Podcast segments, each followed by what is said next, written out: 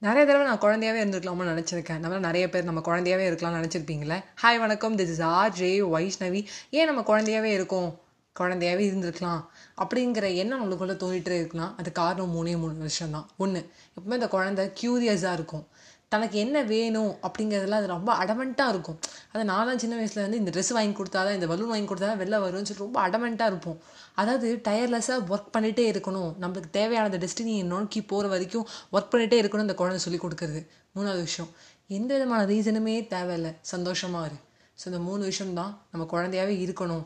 நம்ம குழந்தையே இருங்க அப்படின்னு சொல்கிறது ஸோ நம்மளால் இனிமேல் வந்து என்ன சொல்ல அஞ்சலி பாப்பா மாதிரி சப்பிட்டு இருக்க முடியாது. பட் இருந்தாலும் நம்மளால் அந்த மூணு விஷயத்தை ஃபாலோ பண்ண முடியும்.